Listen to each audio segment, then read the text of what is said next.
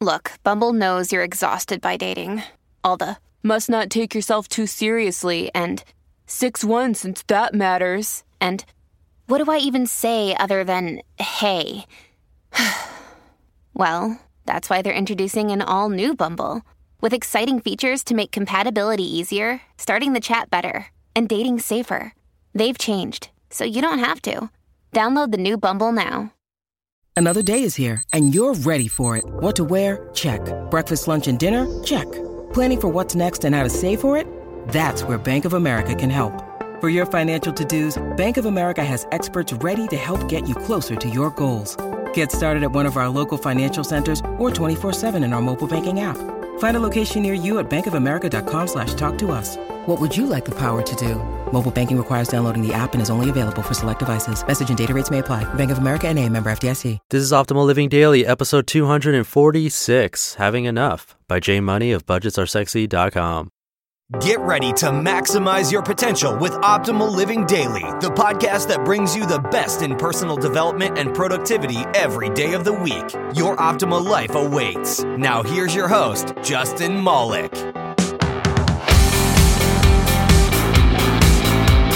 How's it going, Life Optimizer? Welcome back to Optimal Living Daily, where I read to you from some of the best personal development, personal finance, and any other personal-related blog I can find, with author permission, of course. I need to make sure I make that clear every now and then. And today I'm back with a post from J. Money, who mostly writes about personal finance, but occasionally about personal development in general. And I like to share those posts here, while most of the money posts are read over at Optimal Finance Daily. And now normally I'd put in my request for the day here, you know, like a certain way to show support, but I've been thinking about it, and only a very small percentage of people will visit my site or check out the other podcasts or join my mailing list, even if it means free stuff. And those same people are almost certainly the same people that would listen to an episode all the way through. So I might as well talk about that stuff at the end of the episode after I've already delivered value. Plus, by doing that, if a new listener comes in, then they'll be more likely to listen to the whole thing all the way through and not be turned off by me asking for support before even providing any substance. But anyway, I don't think I need to sell you on this idea. Just want to let you know what I might be experimenting with over the next several episodes and why. So with that, please hang around until the end of the episode if you like what you hear.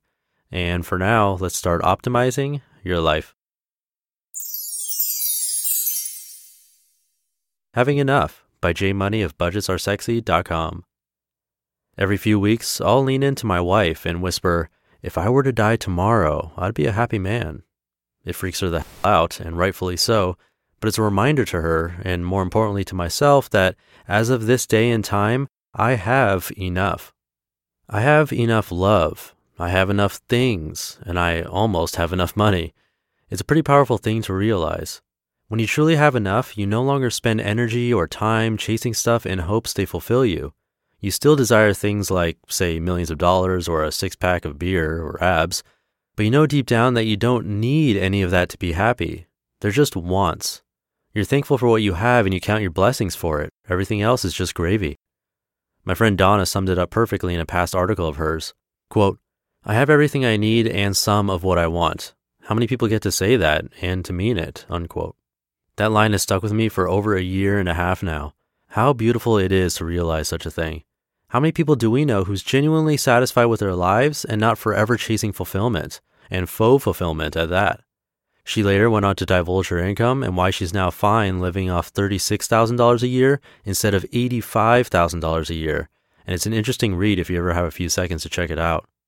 So how do you become content with a life so financially driven and fast-paced? By taking the time to look around and acknowledge what you're thankful for right now. It's a lot harder to want more when you realize just how much you already have. For example, here are the things that first come to mind when I stop and do this exercise myself. I have two beautiful boys. I have one beautiful wife. I have a roof over my head with furniture and internet and electricity to keep me warm. I have tons of food and running water to keep our bellies full. I have a job I feel gives me purpose. I have a nest egg of money that's, knock on wood, growing. And I have a beating heart and pulse. That last one's pretty important. But how often do you stop and consider that? How many people do you know who will never get more time here on earth?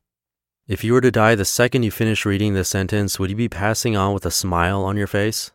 I don't mean to get all sentimental up in here, but these are the things we often overlook in the midst of our chaotic lives. We're constantly chasing that next thing, whatever it is, and rarely take a few moments to soak in everything we've accomplished so far.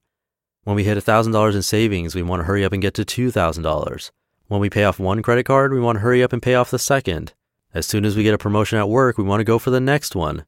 All noble feats, which of course we should always strive for, but we also need to be better about relishing what we have now and give ourselves pats on the back too. Here, I'll give you fifteen seconds to pause and think of one beautiful thing in your life right now. Close your eyes if no one's watching and really concentrate on it. How would you feel if it were gone? How much better is your life with this thing in it? I sometimes have these moments in life where I'm walking down the street alone and then all of a sudden feel this warmth of pure joy wash over me, as if to remind me to slow down for a hot minute and remember what living's about. I don't know where the heck it comes from or why it occurs when it does, it only happens every three to four years, but in those flashing seconds, I'm the happiest I've ever felt, and then wonder if I'm about to be scooped away and lifted into the heavens. The point of all this, of course, is just to remind you that things aren't so horrible all the time. We will have our shitty days and things that'll happen to us we'll never quite understand, but we'll also have a ton of joy and accomplished dreams come our way that we could never have imagined as well. In short, we have to do a better job of being thankful for what we have in this moment right now while we still have it, because Lord knows what our future holds. So, if you'd allow me, I'd like to carry on my tradition of freaking people out and let you guys know that if this is the last time you ever hear from me on this sexy blog here, know I am one happy and thankful mother budgeter. And I couldn't have asked for a more supportive and genuinely nice group of readers. I'll try and email you all from heaven.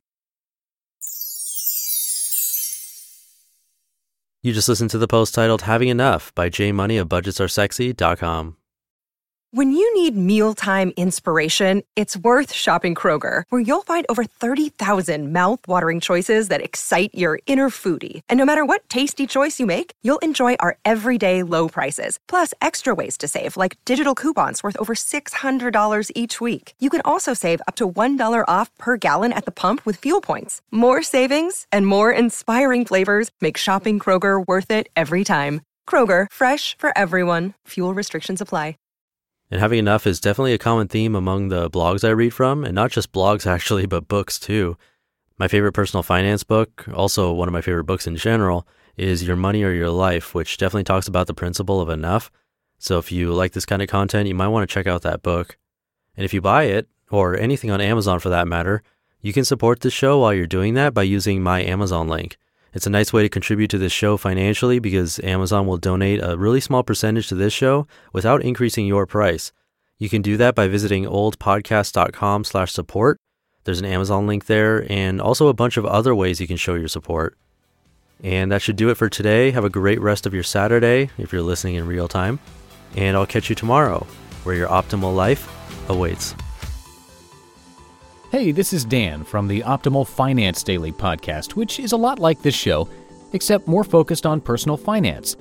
Justin handpicks the best posts he can find from blogs and authors like Ramit Sethi, Mister Money Mustache, and more, and I read them to you five days a week.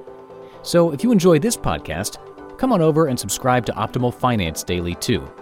And together, we'll optimize your financial life. You've been listening to Optimal Living Daily. Be sure to hit the subscribe button to stay up to date on each new episode and head to old podcast dot com. That's O L D podcast dot com for a free gift as well as more actionable tips and resources to help you maximize your potential. Thanks for joining us, and remember, your optimal life awaits.